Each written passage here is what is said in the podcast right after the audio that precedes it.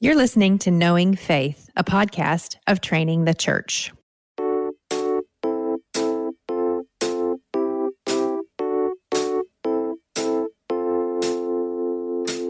This is Kyle Worley, and I'm joined by my co hosts Jen Wilkin and JT English. And on today's episode, we're joined by our good friend Jamin Roller from the Village Church Plano to discuss an ark and a covenant in 2 Samuel 5 through 8 and why the covenant with David is so significant for the rest of the story of the Bible and the history of redemption. We hope you enjoy the discussion.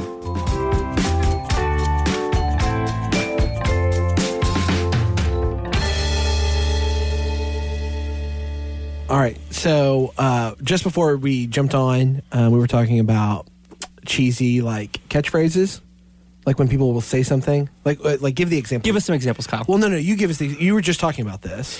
Yeah, well, I uh, I I think that that would uh, share about a friend what he probably doesn't want to Okay. share publicly. So I'm gonna Okay. the fifth. So, so uh, but you were talking about how a lot of times in churches the worship minister would. Yeah, so he would like finish.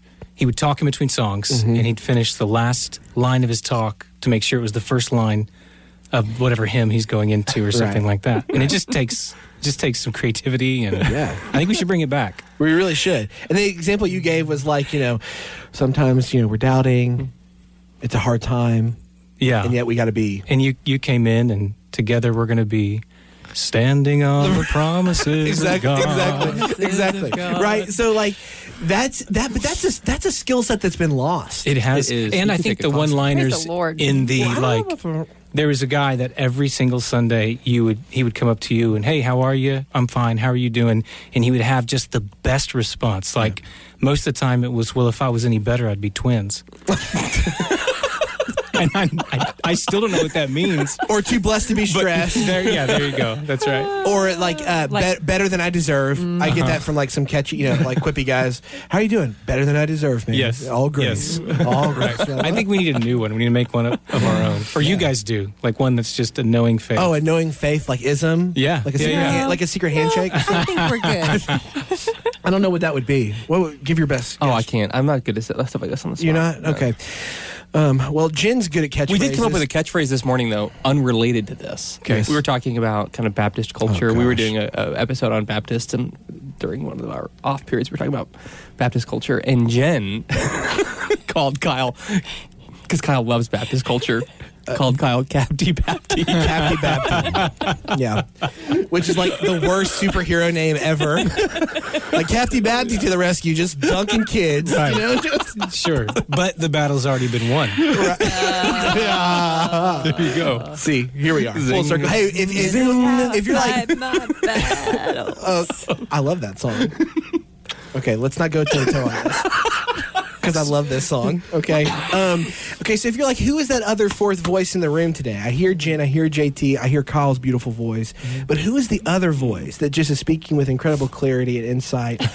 That's our friend Jamin Roller. Welcome, Jamin. Hey, Jamin. Hey, Jamin. Thank you. It's good to be here. I, I think what I'm learning now is I've finally found a room where I don't have to be embarrassed about all my Bible jokes. no, So that's exciting. They're we're your welcome. people. They're welcome. Yes, Perfect. This is the place. This is the place. Um, uh, you are at the Village Church Plano. Yes. And you've been there. Um, and yet uh, there's transition going on. And so I'd love for you to share a little bit. So uh, you are, I'll just tell you, brother, you, you, I think you're one of the best Bible teachers I've ever heard. Oh, and thank I- you.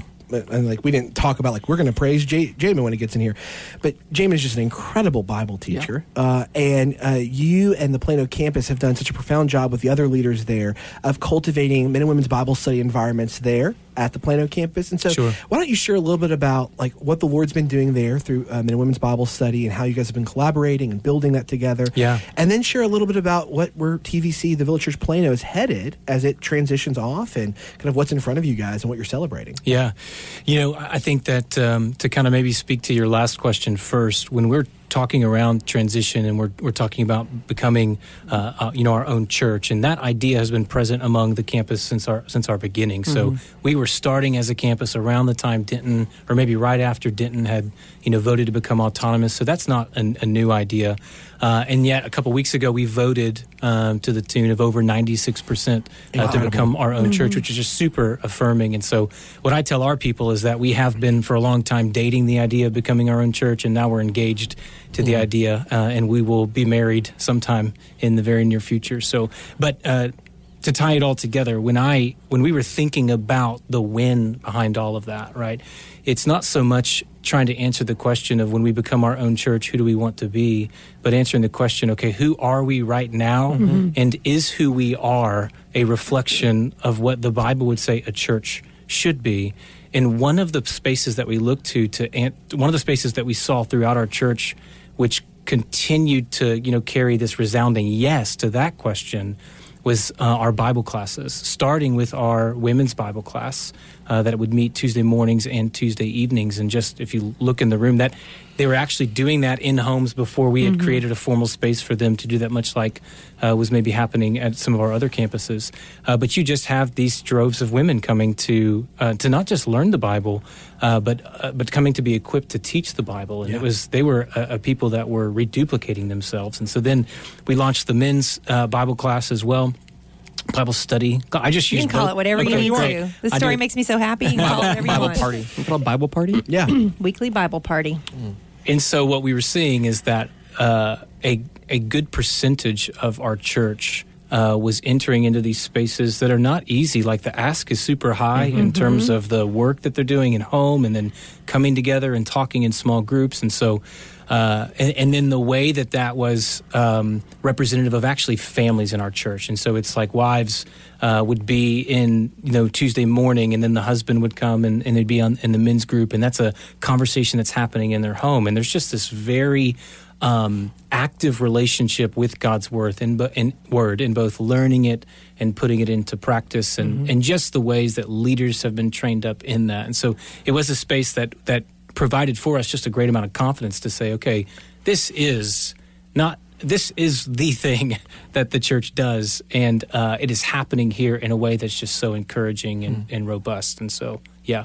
Man, I totally paid that. him to say that, and I'm not sorry about it. no, I have really. It has been so heartening to us to watch you guys take the vision for Christian education and implement it in ways that are building up both the men and the women. It's so exciting to me that now our men and our women have this common thing to talk about with That's one right. another in the home or even in home groups. You know that, that there's a shared experience that's happening there, and it's been really cool to see um, the the guys who are teaching the men's class and the women who are teaching the women's class talking to each other about how's the best way to put this message together. I mean, this the that has been a really cool thing to watch too. We do that some at Flower Mound, but you guys really um, sort of were helping me to see. Oh my gosh, we could be Yeah. doing way more of these conversations. Yeah, Yeah. And, and it's really cool because so just on this side of things, uh, you know, uh, so we planted um, over the last year. We planted a church, Mosaic Church in Richardson, and uh, some of the people that came to be a part of that core team were coming from Plano. Yeah. Mhm. and they were Th- coming from really Plano cool, yeah. Men and Women's Bi- Bible Yeah. study environments, and so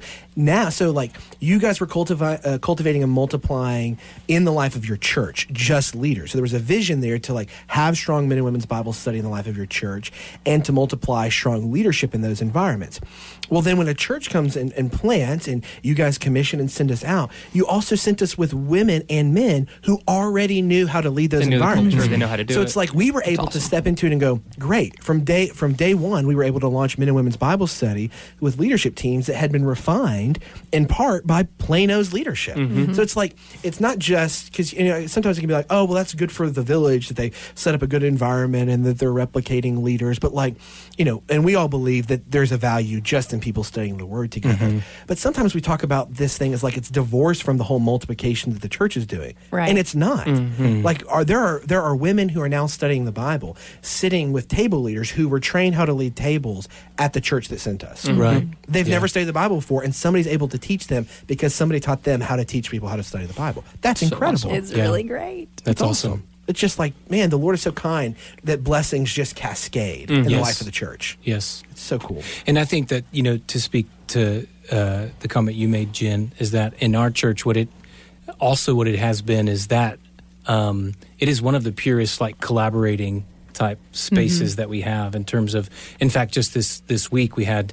Um, a couple of uh, new teachers introduced in the women's Yes. class, Yeah, yeah. and there was uh, whoever was teaching, uh, Andreas was teaching, one of our staff members was teaching in the men's class, uh, both of them. And I, you know, walked down the hall and I overhear a conversation between them, just, hey, where are you going? And here's what Mm-hmm. I read. And just that, you know, it just, in, in some sense, it's like just very pure Christian fellowship with one mm-hmm. another Yep. around God's word. And then just how that could then trickle out from leadership and affect that kind of culture in the life of the church is just super encouraging. And so, mm-hmm. yeah, I, I think that that's one thing that in God's kindness, He's Yeah. He's He's let us in. So, yeah. That's cool. Love it. The CSB Life Counsel Bible provides biblical counsel and practical wisdom for pastors, ministry leaders, counselors, parents, couples, and any individual seeking practical wisdom through the application of God's Word. It includes more than 150 full length articles on a wide range of topics and tough issues from respected Christian counselors and scholars. Visit CSBLifeCounselBible.com to get your copy today. Visit CSBLifeCounselBible.com to get your copy today.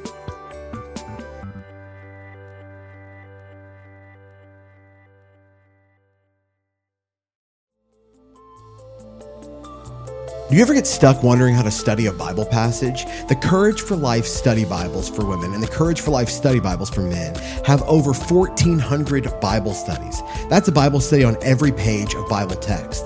Access to the Filament Bible app lets you dive even deeper.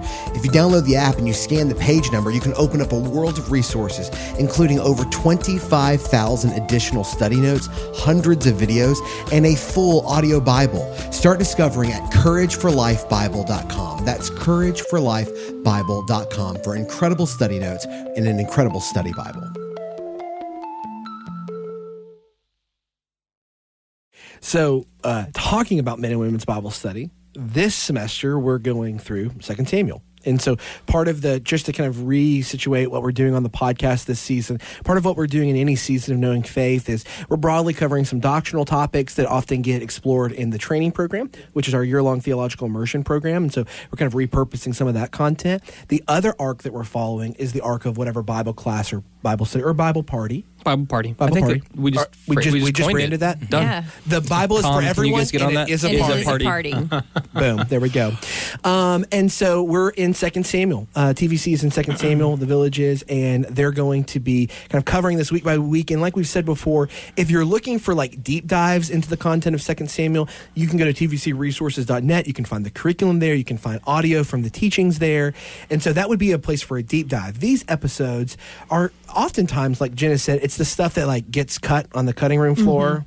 Um, Or we that- had to run past it in the teaching, but there was some really fun stuff there Right. we didn't get into. like uh, foreskins from the last Sure. episode. You where, just keep saying that. well, I'm It'd be just great it's if you would just stop. it's just in the text. I'm I just mean, reading what the text says. right. Second Timothy three sixteen. So The thing that's fun uh, about this topic, though, is this is a topic that not only are they covering in the Bible study, but this is a topic that we cover in depth in the training program. Yes, This absolutely. And that particular doesn't happen portion, every yeah. time. Like No, we're it's kind true. of things are lining up here in a fun. in a fun it way. made me nervous. really, should be. yeah, because um, I wanted to teach it in a way that fit with what you guys were doing in the training program, and I don't know, man. You guys scare me a little bit. We're not scary people.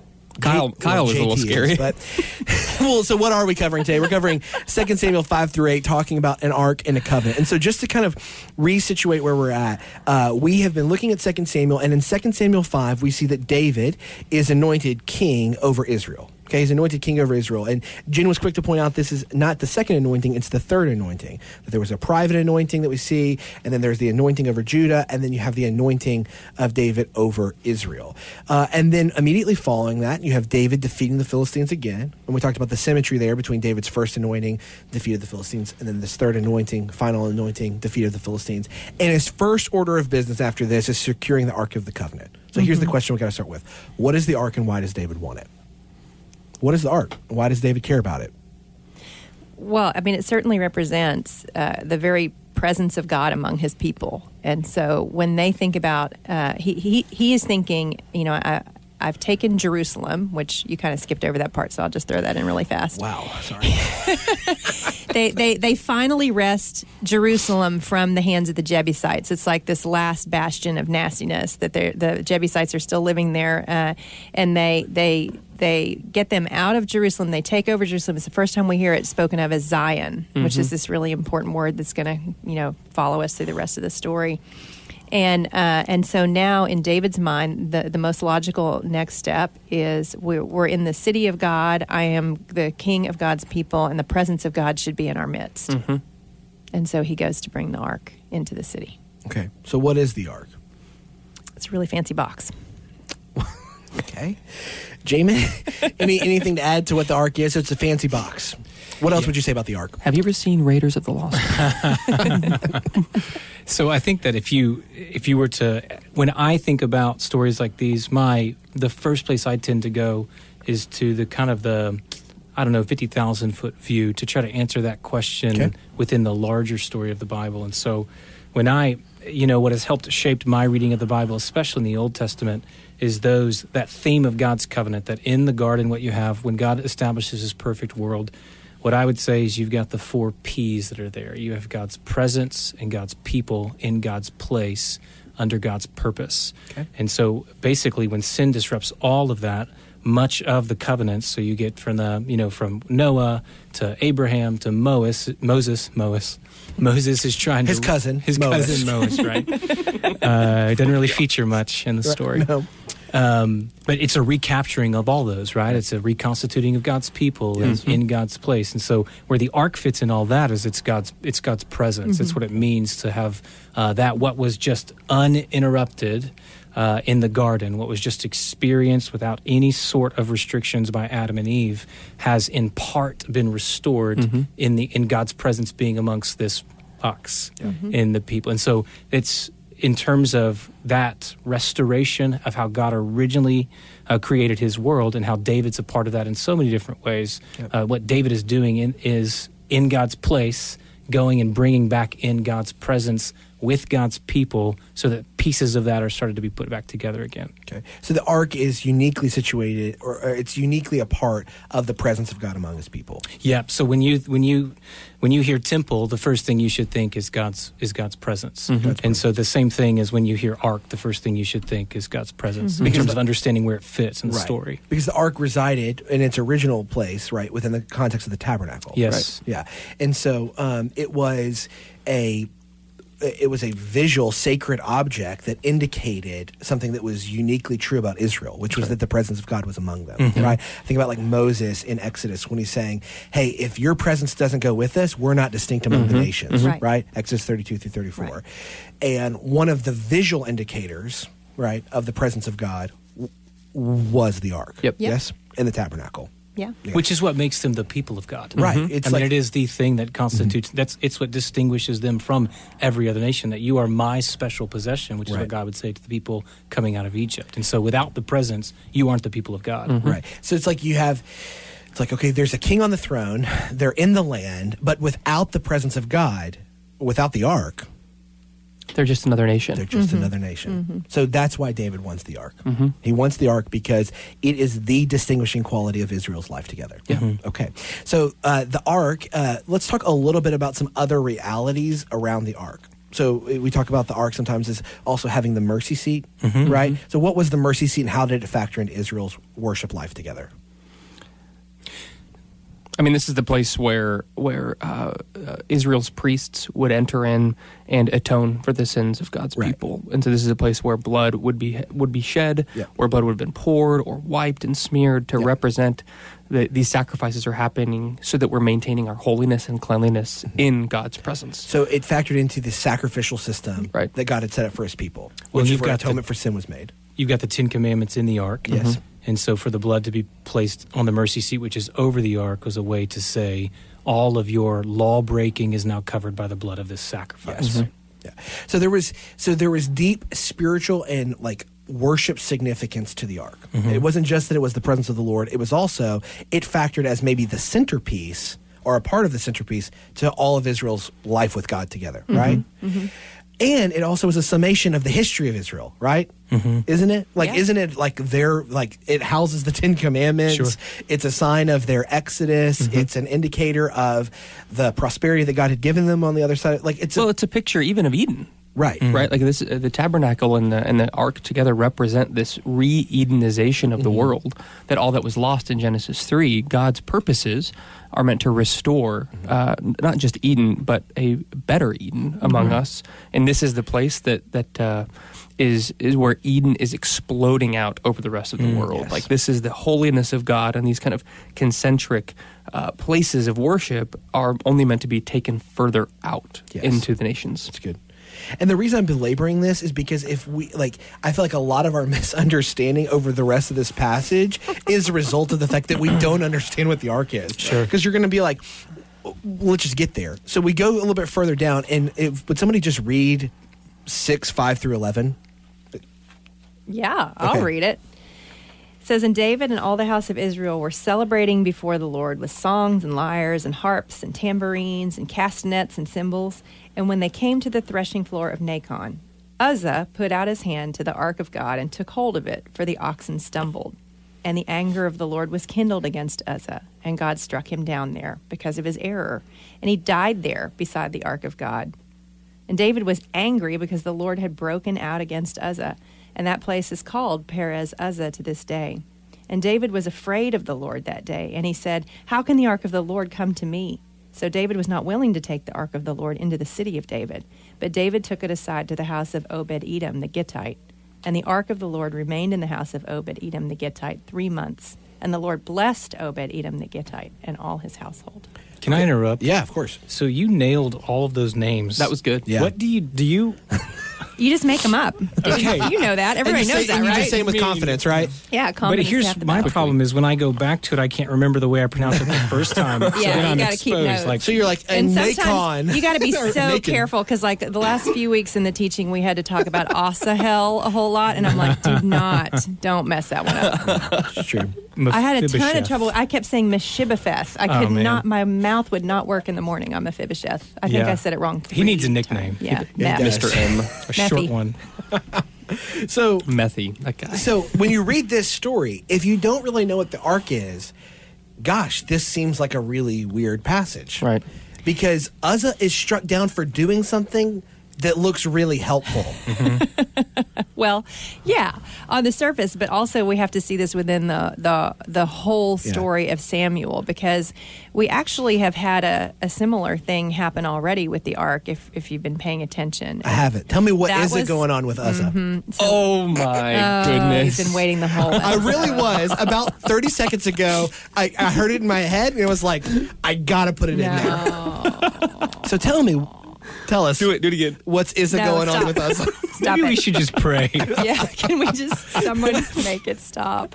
Amazing. Captain Wishing, Baptist. wishing someone else would get struck down right now. Um, oh, JK, JK. Okay, so anyway, You go to heaven. yeah, thank you, Jamin. well, that was actually in one of the commentaries about Uzzah. They're like, nobody's saying the guy went to hell. I mean, it was a temporal punishment. I'm like, nice try to soften a really scary Yeah. story. Yeah. Uh, so yeah, we read this and we're like, whoa, that's harsh. That's really harsh. And um, again, if you start, you know, in, in the homework that we had our people go through, they had to go and look and see who, what, how was the ark supposed to be transported, and there were very specific rules that were given that it was to be uh, the Kohathites, and that there were poles that were supposed to go through the sides, and it was to be carried in that manner. And what we see here is actually pointing us back to the the last time that the ark was mishandled, because. Um, Abinadab, uh, Uzzah, and Ahio are are escorting the ark on a on a cart, and the ark was actually when it was hijacked by the Philistines. It was returned to Israel on a cart, so it's being transported in a very Philistine fashion here.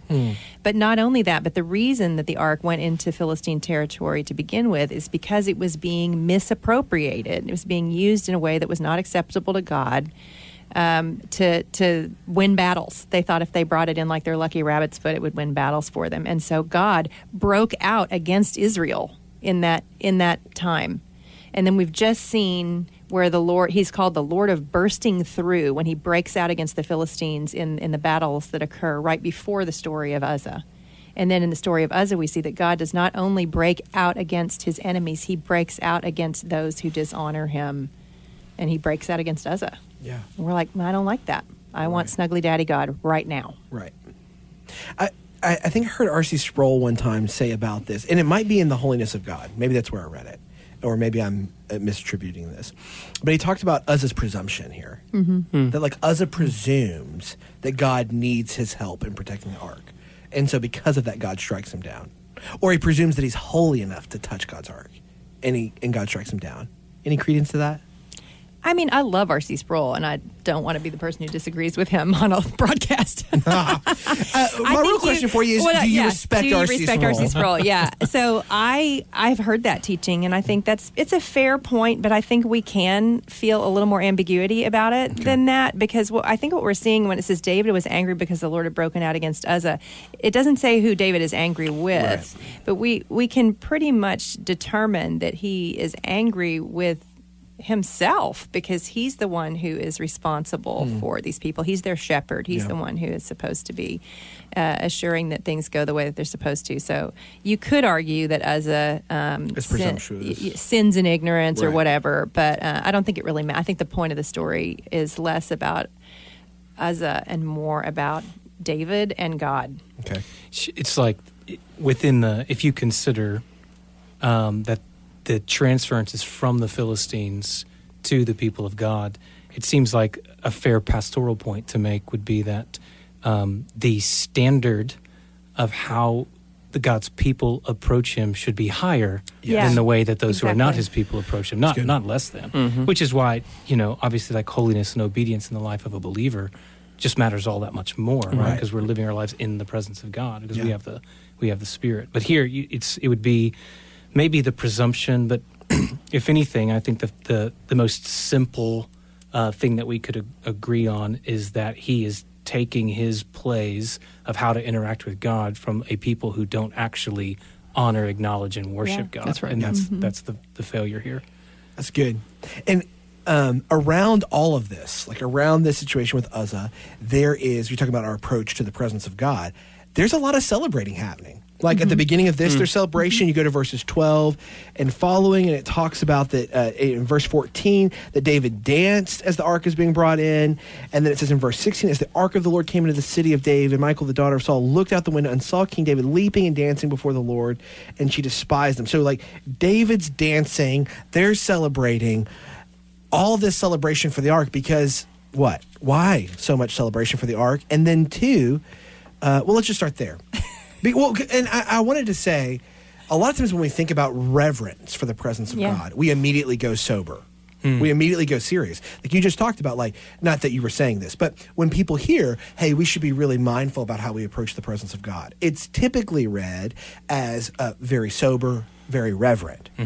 And not that this isn't, but that there is a kind of celebration of the presence of God entering among his people that probably makes us a little uncomfortable. Mm. It, it makes Michal uncomfortable.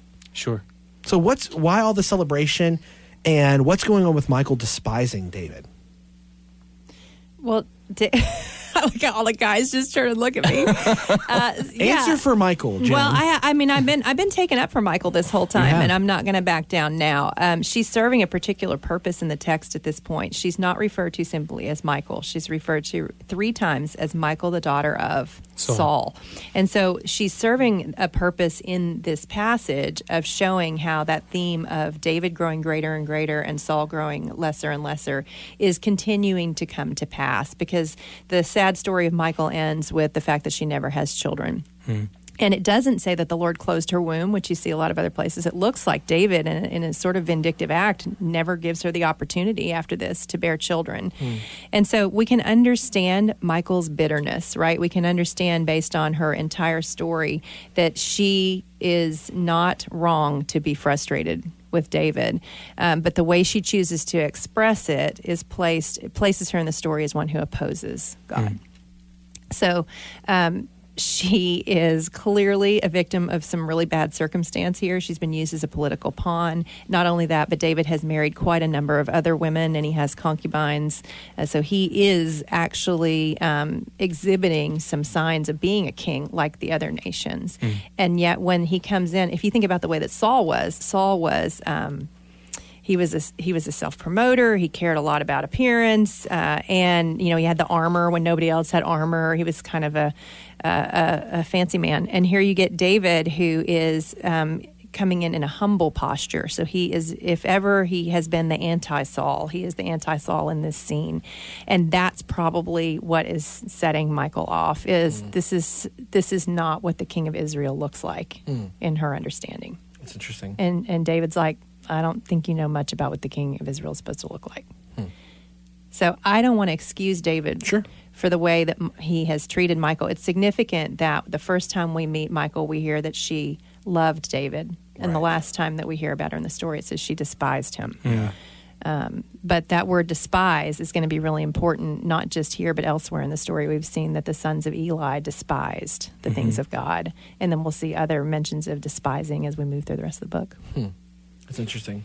So, all that considered, at least here in this section, she represents the other side of that juxtaposition. She's So you- Saul. She's the house of Saul in, Right. this, in this passage. Yeah. And so you have David celebrating what is the, I guess, for him in his The future. kingdom Yeah. economy that he's bringing in. Yeah. Right. What's the center of success for them as being in the presence of God? Right. Whereas the center of success or how you measured uh, that for the kingdom of Saul was different and it was more around. And David in this scene actually represents all the things that Saul would refuse to do, which would be make himself maybe appear less in the eyes of others Mm-hmm. because he cares more about what is true about, about God. which goes back to that key statement for the whole book of you know God's words to Samuel that man looks on the outward appearance, but God looks on the heart. David Right. is content to have a heart that's right before the Lord. Right.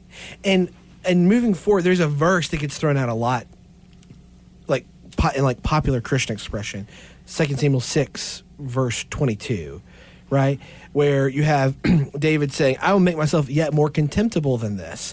If you grew up in a youth group, you heard a song, "I will become more undignified than this." Mm-hmm. Do you guys remember this song? Oh yeah, Yep. Um, several songs That's come to why. mind. but but you but you hear it get thrown out a lot, right? Uh-huh. Uh, you've heard this. Yes. oh, I'm going to become even more undignified because I'm so mm-hmm. passionately in love with the Lord, or like you haven't even begun to see how crazy we're going to get tonight at youth group because Yeah. we are glad in the Lord. But is that really what's going on here? Yes. Yes? No. I- Okay. that like is David saying like if your volume knob with Jesus is mm-hmm. six, you should turn it up to 11 mm-hmm. I love that Spinal There are Tap times I'm super grateful I didn't grow up in Christian Yeah. subculture. Well, I'm This telling is you. one Well, and I grew up in um, in some charismatic spaces where we would sing, "And I will dance, and I will dance, dance like David danced." Guys, actually, And I'm Jen is dancing right I'm now around the room." Not much of a dancer, you know, and uh, so I do think we have to keep our focus on. You don't want to just lift this out and make it more than it is. And I really think that the closer tie-in here, because we've just had the story of Uzzah, right? Ri- yes. It, it really kept bringing to mind for me Hebrews 12, where um, where the author says, "You haven't come to Mount Zion, you know, which is covered in thunder and lightning, and where you're terrified. You've come to Mount Zion, where there is this. There's dancing and rejoicing, and all of these things, and mediator of a better covenant, and all of these, you know, the good news of the of the the new covenant." And then he ends with, "So we should worship the Lord in reverence and awe, for our God is a consuming fire." Right. And I think that's what these this, these stories are doing is they're pushing these two ideas together. Is that um, the God who is a consume, the God who strikes down Uzzah is also the God before whom we can joyfully celebrate because of Christ. It's good. I love that. But I don't think it necessarily means that we all have to put our hands in the air and wave them like we just don't care. but you can if you want. but you can if you want. But you can if you want. That's great. That's a theology of worship right there. And I'm not. I'm not even just. I'm, I'm not joking. But um, that sense of that, like what we talked about from the very beginning, the sense that there's a should be a mixture of holy reverence and joyful celebration as we worship the Lord together. Freedom and gravity. Yes, absolutely. Absolutely. Well, okay, so moving forward into like what is maybe the mo- one of the most significant chapters in the Old Finally, Testament. I've been waiting. Second Samuel seven. Sitting over here JT's patiently. like, I don't want to talk we're about. out of I time. don't want to be talking about Like, dancing in front of the okay. ark, but I do want to talk about the covenant. So in Second Samuel seven, you have a very big moment, which is the covenant with David. Yeah, I like what Mason, uh, not Mason, Jamin was talking about earlier uh, about hotspots in the Bible. This is one of the hot. You didn't use that term, but you're talking about this fifty thousand foot overview. Yeah. If this is if, if we're thinking about like the topography of Scripture, this is one of those like peaks and elevation points. Uh, Genesis one through three is one of those peaks. Genesis twelve with the promise given to Abraham. Exodus nineteen to twenty four, promise to Moses, and now coming to Second Samuel seven, another covenant. Like this is one of those hotspots that the story of the Bible just kind of ceases to make sense and or gets really confusing without this. What would be the next one? Uh, keep going. Jeremiah 31, probably, New Covenant. Yeah. Isaiah, Isaiah 63, New Covenant. I mean, when you think about Paul, like Paul in Romans 1 says, uh, remember the gospel that I preached about Jesus being the son of David? Mm-hmm. Like, that ceases to make sense without this chapter. Yes. Uh, or or heal us. They see Jesus walking by, and people are sitting at the at uh, I think it's the pool of Bethesda, and they say, "Heal us, son of David." Or blind Right? Bartimaeus. Yeah, oh, yeah, yeah. Yep. So there's Mary, just, she only knows how to make sense of what the angel says to her In light of this. by Yeah. yeah by Yeah. going back to this covenant. Yeah. So this is one of those. Uh, if you're going to spend, like, if uh, for me as a new Christian, the Old Testament was and still is and continues to be one of those places that sometimes I can feel like I'm just trying to grab on to familiarity so that I can make sense of the rest of the story. This is one of those chapters that you should just spend some time in. I think if, if you're listening to this and you're like, the Old Testament is super intimidating. Genesis one through three, Genesis twelve, Exodus nineteen to twenty four, Second Samuel 7 Jeremiah thirty one Yep. Those are the pillars, the Yep. peak, the top, the high points. I agree. Well, and I I asked you guys when we were getting ready to prep the lesson. I'm like, what's the big deal with the Davidic covenant? Like, Yeah. what does it give me that I didn't have in the Abrahamic covenant or the covenants that came before? And because I think sometimes people talk about the Davidic covenant as though this is the big one in the Old hmm. Testament, but it's really it's a it's a it's a clarifying expression of these covenants that have come before. Is that a way you would say it? Yeah, there's so there's like this progressive covenant covenantalism that is taking place. That is an expansion and a clarification of the previous promises, Yes. Would you say it has added specificity? for sure. I would, yeah. I think that's kind of what we landed on, and and um, I would say I'm not. You know, I'm always JT and Kyle and I are always sort of dueling back and forth on whether you should study doctrine or or um, just the Bible, as though those were two mutually exclusive categories. But this is an example of something that really helped me understand the Bible as a whole. Was I did a study on cov- just on the covenants early on in my exposure to so the Bible. it may be helpful. Just can, I- can I take like 60 seconds and talk about? I like Jamin's language around presence, people, and Yeah. place. We use similar language to that in the training program, and we kind of try to use some different terms just to help people get the concept. So we use those terms. We also use dwelling, dominion, and dynasty.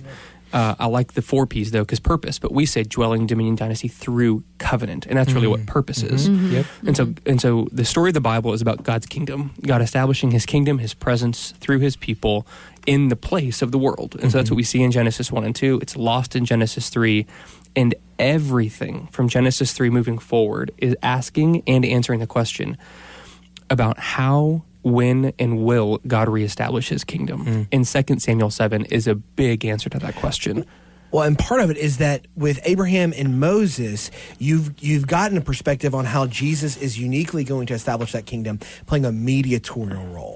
But in 2 Samuel seven, that role is knit to a kingly, Kingly role, right. So it's like there, it's filling out a dynamic that uh, up until you get to this place has maybe been implicit in the covenants that God has been making or in the promises of the Old Testament, but is now being explicitly tied. I mean, the Second Samuel uh, seven in verse uh, fifteen and sixteen.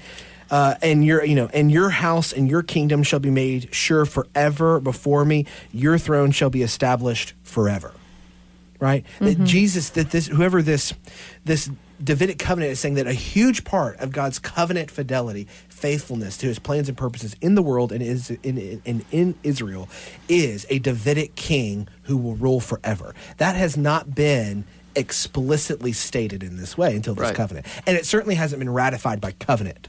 Right. So, uh, just thinking about this chapter, not as a whole, but I guess really 1 through 17, is there's kind of two parts. There's these temporal promises that are going to be fulfilled in David's lifetime. Because David wants to build a house for what we just talked about the ark. He says, I've got a house. Let's build you a house. In other words, let's make this thing permanent. Because when you come to 2 Samuel 7, it feels like the kingdom of God has been established. Mm-hmm. God is dwelling with his people. In other words, his presence is there. God's king, the man after God's own heart, the one that God chose, is on the throne, and they're in the land that mm-hmm. was given to Abraham. Mm-hmm. And so, when, if you're just making your way kind of chronologically through the story of the Bible, it feels like God, all of God's promises have come to pass. We're on the verge of the kingdom of God being completely restored in the world. Now they just live holy and uh, live holy and pure lives in the land and bless the nations. That would be a fulfillment of the gospel. And so David sees this and he says, "What we need to do is make, make your house permanent. I've got a permanent house here, and since your presence is what makes us distinct, let's make your presence permanent among us. Can I build a house for you?" And this is uh, there's a lot of play on words here that we can't spend a lot of time on, but ultimately God says, uh, "You're not going to make a house for me." Your son is going to make a house for me Yep. and i'm going to establish his house his throne and his kingdom forever. And so I, again we don't have time to probably read the whole thing but i think a good summary is what you just read kyle. It's in verses it's in 2 samuel 7 verse 16 uh, he says your house and your kingdom will be made sure forever before me. Your throne will be established forever. If you look closely presence people and place or mm-hmm. dwelling dominion and dynasty is the summation of what god is promising to david's son. Yeah. so in other words it's promised that david's son and that you're thinking here this is solomon. This is going to be this the mm-hmm. son that comes solomon mm-hmm. is going to build a house which he does. Yep. it's a temporary promise. He's going to reign on my behalf which he does but it's a temporary promise. And he's going to dwell in the land and his, his throne is going to be established forever. And so you think the kingdom of God is going forward, but as we know, and I know we're going to get into this uh, in later as we spend more time in the Bible, that isn't ultimately uh, what happens. It's not made permanent. Well, when you get to First Kings seven and eight, though, it looks like it's all come to tr- uh, Yep. all come to fruition. Because what do you have? You got Solomon, king on the throne. You got the temple built, and you've got the ark there, the presence of God, And the nation's coming. and the nation's coming. Yeah. So it's like, well, I mean, if you just end at First Kings chapter eight, um, after Solomon's benediction, you're like, Stop well, the Bible. I guess everything everything came true. Yep. Because it does look like, and there is in some sense a present fulfillment. We talk about when it comes to Old Testament prophecy. Sometimes I'll talk Near about and near, far. near and far future. Mm-hmm. It's like, hey, there's a near future fulfillment and a far future fulfillment. There is a near future fulfillment to this covenant, Hmm. and it is Solomon with the temple in the land on the throne with the ark and the nations. But it's just temporary. Mm-hmm. The far future fulfillment is Jesus, of course. Right. This may be going back in the conversation a bit, but one of the things that I was uh, encouraged by that I read in one of the commentaries, and I'd be interested to, to hear if you guys have ever encountered this, was that there was um, somewhat of a uh, like uh, an activity in ancient Near East around that time, where if you can read in like Egyptian literature of kings, where the way the sequence of events was the uh, king would win some sort of battle, and then he would build a temple to whatever god or goddess to secure future battles. And in some ways, you have that here. You have a king who's won a battle, and now what he's wanting to do is he's wanting to build a house, if you will, for that god. Uh, maybe in hopes of securing like the future battles, and yet God reverses the sequence of it, and and it, it establishes that God's interaction is always a grace mm-hmm. interaction with His people, and so No the doubt. sequence is interrupted to where it's okay. You want a battle, you're not going to build me a house. I'm going to build a dynasty for mm-hmm. you That's right. As a way to mm-hmm. lay down just one more time that this really is an extension of my love, regardless of what you've done, that comes to you unfettered just through love and grace. And I just thought that was I just thought that was really beautiful to see and it's here. it's uh, it's another great reminder of what we talked about earlier, Genesis 15. Yeah. Of this one way covenantal promise given to mm-hmm. Abraham that I you're not the one accomplishing this. Mm-hmm. Like this is a a one way unilateral covenant that even when you're disobedient, which you and your son will be, I'm the one who's going to remain faithful. Mm-hmm. God sets the terms for covenant. Yep. Yeah. like indisputably. Um, and uh, but I've never heard that before. But it does ji- like not to say that like It's- I question it. It jives with It's so everything. consistent. yeah. I, God says I'm fine in the tent, Yeah. and I'll stay in the tent. Here's what I'm going to do for you. I'm going to I'm going to establish a dynasty through you, and then your son can build my house. Yeah. But but I'm I'm in control of this conversation, and that's the safest place for you to be. Yep. Like there is no sort of conditionality at work here to where you could even if we were to just take the the sequence right? Because the idea in in the ancient near east would be now the god is indebted to me mm-hmm. because i have made this abode for him. Mm-hmm. And so that secures that he hmm. continues to act on my behalf. So That's almost good. like yeah, like you bar like you're you've bargained with God, mm-hmm. and so you've now got him in your debt. Right. You've pocketed him. right. Don't you think that this story is that the themes of the story are tucked into the transfiguration where peter says oh let me let me put up some tents and let's all just stay mm-hmm. here. And mm-hmm. then mm-hmm. and then and then god says this is my son listen to him he focuses their attention that's the dynasty right there Yeah. that's hmm. i mean that's the king seated on the hmm. throne forever i kind of wonder if those themes aren't sort of an intentional if there's not an intentional allusion there in the story of the transfiguration to peter's desire to say i can serve you i can do something here for mm-hmm. you that you haven't asked for Yeah. and then the, hang on you're missing the point Yeah. That's good. Yeah. Well, there's is really another another major theme in the New Testament is is the temple. I mean, this is the centerpiece of worship. This is where Jesus is coming. His disciples are coming for feasts and the Passover.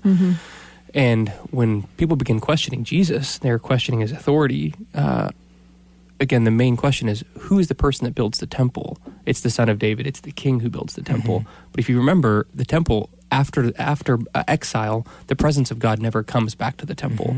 And so you have Jesus with his disciples standing right outside the temple that was rebuilt after the exile. And the Jewish question at the time is when is God reestablishing his kingdom and when is God's personal presence coming back to be with his people? Right.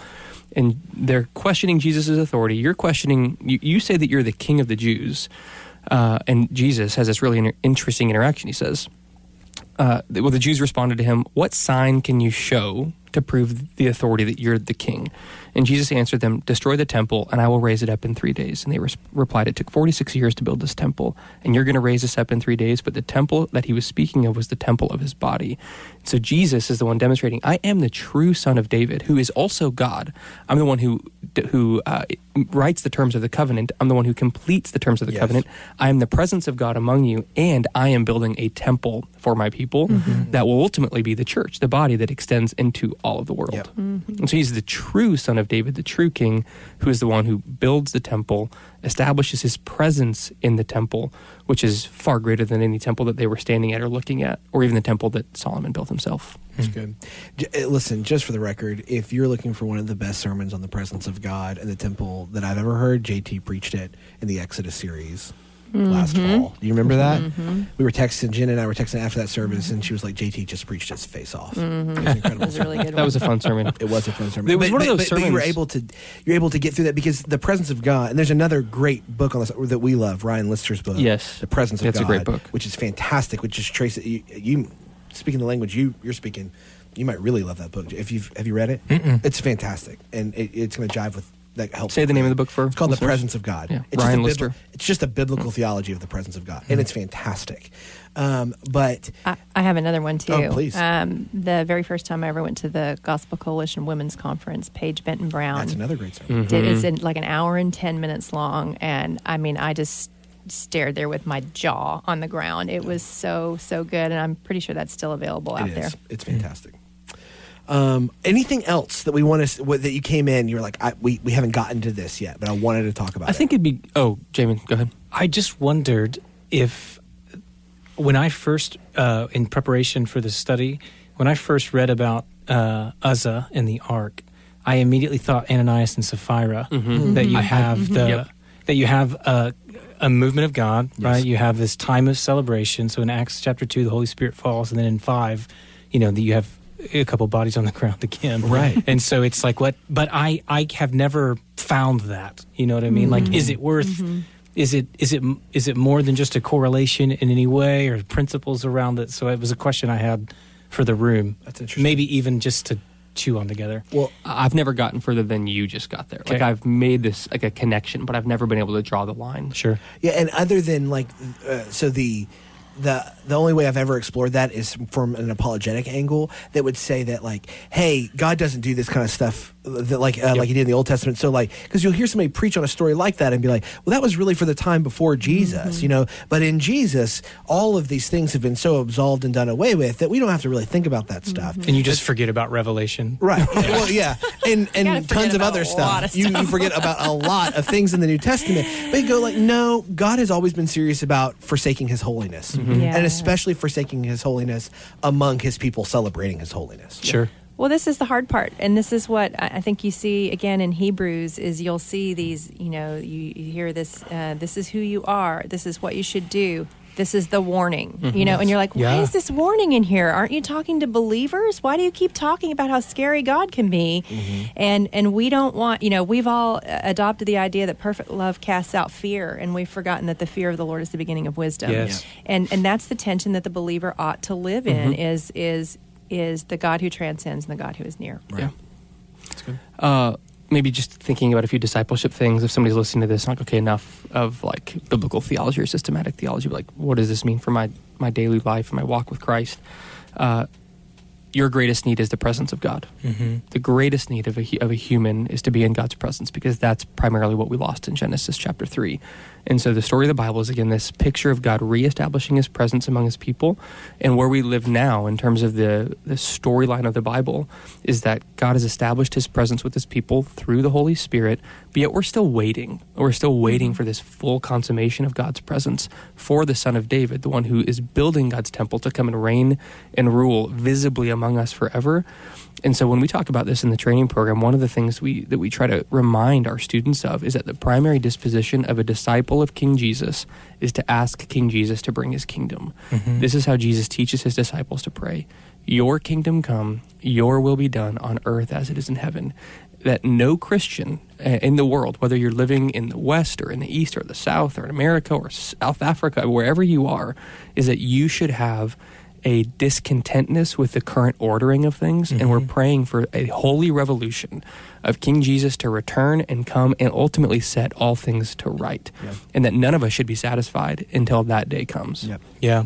I think three things that you see about the, the covenant from chapter 7 is that he's saying it's a promise that's not going to be overcome by death, mm-hmm. it's not going to be disrupted by sin, and it's a promise that will exhaust time because it's Yep. eternal. Mm, that's good. And David responds to that by just doing this really interesting thing of sitting down and just asking God to do everything he said he was going to do. Yes. And I just thought, what if what a faithful expression of what maybe communing with God looks like in the daily life. To to rest in that, that whatever it is that's true, whatever's going on in my life, I have been grafted into a covenant, this covenant Mhm. that is fulfilled in Jesus. I've been grafted into one that will not be overcome by death. It won't be disrupted by sin, including my sin, and it will exhaust time. It will be eternal. That's this really is forever. Yeah. And to just sit in that maybe every day and just say, God, will you just make it so? Yeah. Mhm. And I, I wonder how that just begins to shift the perspective on the things that are happening Yeah. in my life and the things I'm hoping Yeah. for.